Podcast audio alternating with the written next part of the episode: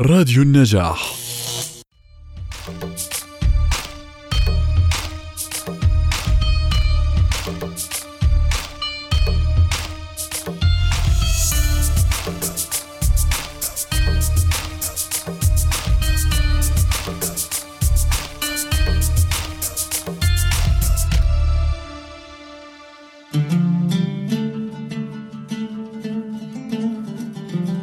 لغة الضاد.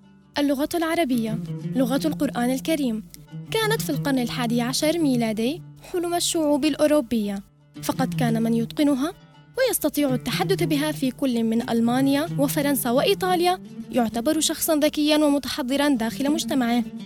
ففي تلك الحقبة اهتم المسلمون باللغة العربية وطوروها حتى أصبحت اللغة الحضارية الأولى.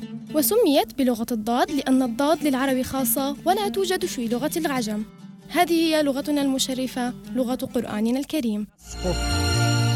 ميزنا الله بأن لنا عقلا يتدبر ويهيم بأرجاء الدنيا كي فيها ويعمر حسن البنا هو ضيفنا لليوم.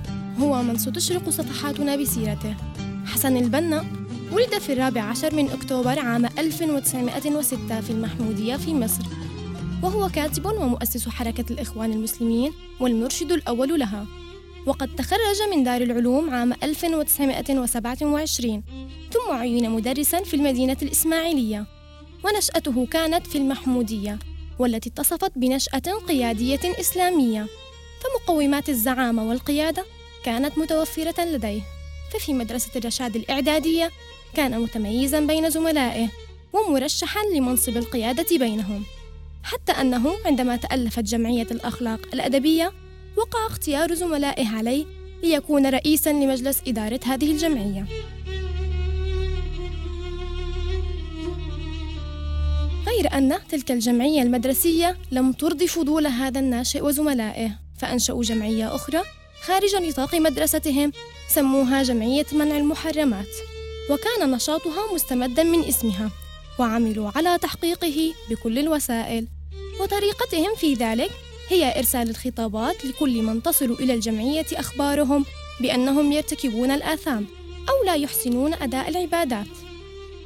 ثم تطورت الفكرة في رأسه بعد أن التحق بمدرسة المعلمين بدمنهور فأنشأ الجمعية الحصافية الخيرية التي زاولت عملها في حقلين مهمين هما نشر الدعوة إلى الأخلاق الفاضلة ومقاومة المنكرات والمحرمات المنتشرة والثاني مقاومة الإرساليات التبشيرية.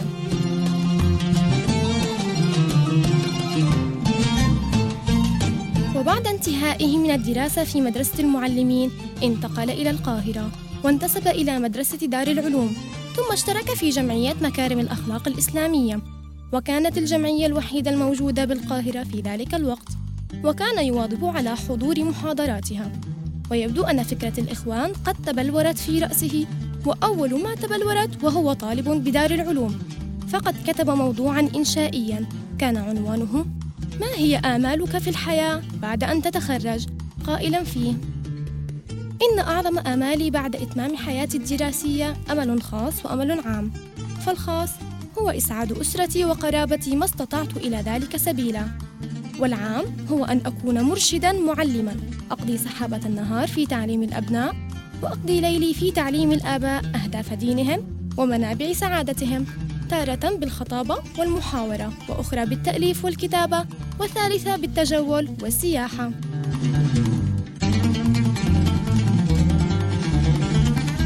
ومن مؤلفات حسن البنا كتاب المرأة المسلمة وكتاب المأثورات وأيضا كتاب السلام في الإسلام وقضيتنا وغيرهم. فارق الحياة حسن البنا وهو متمسكا بأفكاره وعاملا عليها. فقد تم اغتياله بعد أن جرد من سلاحه وسائقه وسيارته عام 1949 رميا بالرصاص. هذا كان صاحب القلم لليوم حسن البنا. أول نجاح مكتوبة خالصة لربنا. ده ذنوبنا هي سبب فشلنا وذلنا. ما تقولش أصل الدنيا ضلمة في وسطنا. نور في قلبك شمعة نورها يضمنا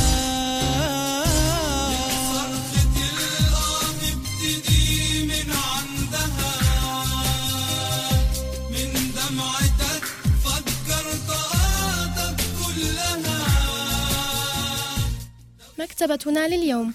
تقع في إربد بين جدران جامعة اليرموك المكتبة الحسينية وأنشئت عام 1976 وتضم المكتبة أكثر من نصف مليون وعاء معلومات في مختلف حقول المعرفة وتعكس عدة لغات.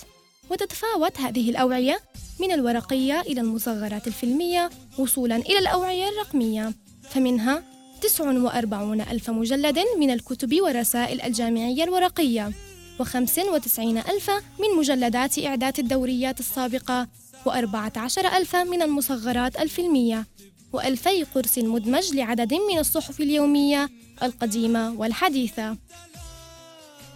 إضافة إلى قواعد البيانات الرقمية التي تضم آلاف الدوريات والكتب والرسائل الجامعية العالمية بالنص الكامل وهي متاحة على شبكة الإنترنت. ومن الجدير ذكره أن المكتبة بالتعاون مع مركز الحاسب تتيح الآن هذه القواعد من خارج الحرم الجامعي لأعضاء هيئة التدريس وطلبة الدراسات العليا باعتماد معلومات البريد الإلكتروني الذي حصلوا عليه من مركز الحاسب في الجامعة.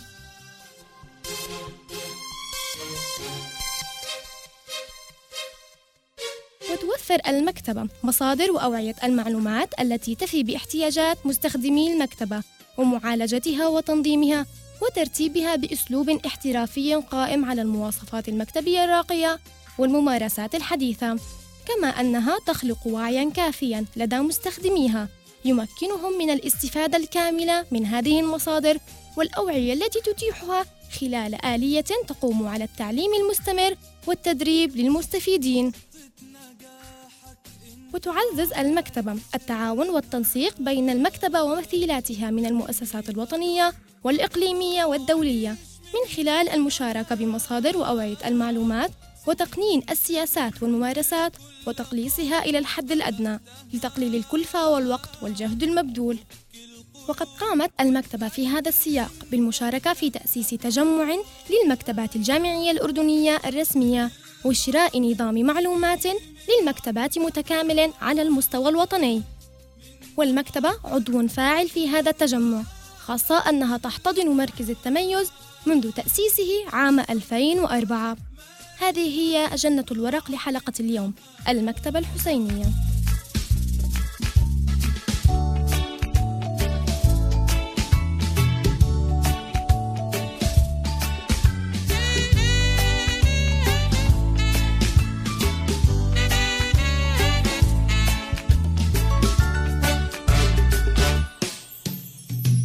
فكرة لو ضحكنا بوجه بكرة لو نحب اللي نكره لو غرسنا الأرض بذرة لو منحنا الأمس عذرة لو عطينا الوقت عمرة لو لمسنا نور قمره عام 1997 كانت شركة أبل على وشك الإفلاس التام. فعقدت مناقشة لتحديد مصيرها ليحدث حينها ما لم يكن في الحسبان حيث ظهر على شاشة العرض مؤسس مايكروسوفت بيل جيتس وأعلن عن تبرعه لأبل بمبلغ مقداره 150 مليون دولار. فهتف الحضور له بعدما كان منافسا قويا لهم. فالمنافسة لا تعني الغدر واستغلال نقاط الضعف بل المساندة للارتقاء بما هو أفضل.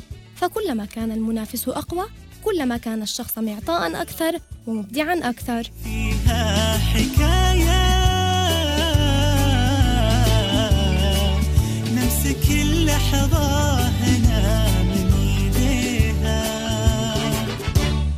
كانت هذه آخر كلماتنا اليوم. أرجو أن تكونوا قد استفدتم واستمتعتم معنا. كانت معكم من وراء المايك صفاء الحوراني ومن الهندسة الصوتية الزميل محمود أبو موسى. شكرا لكم. والسلام عليكم. لا حدود.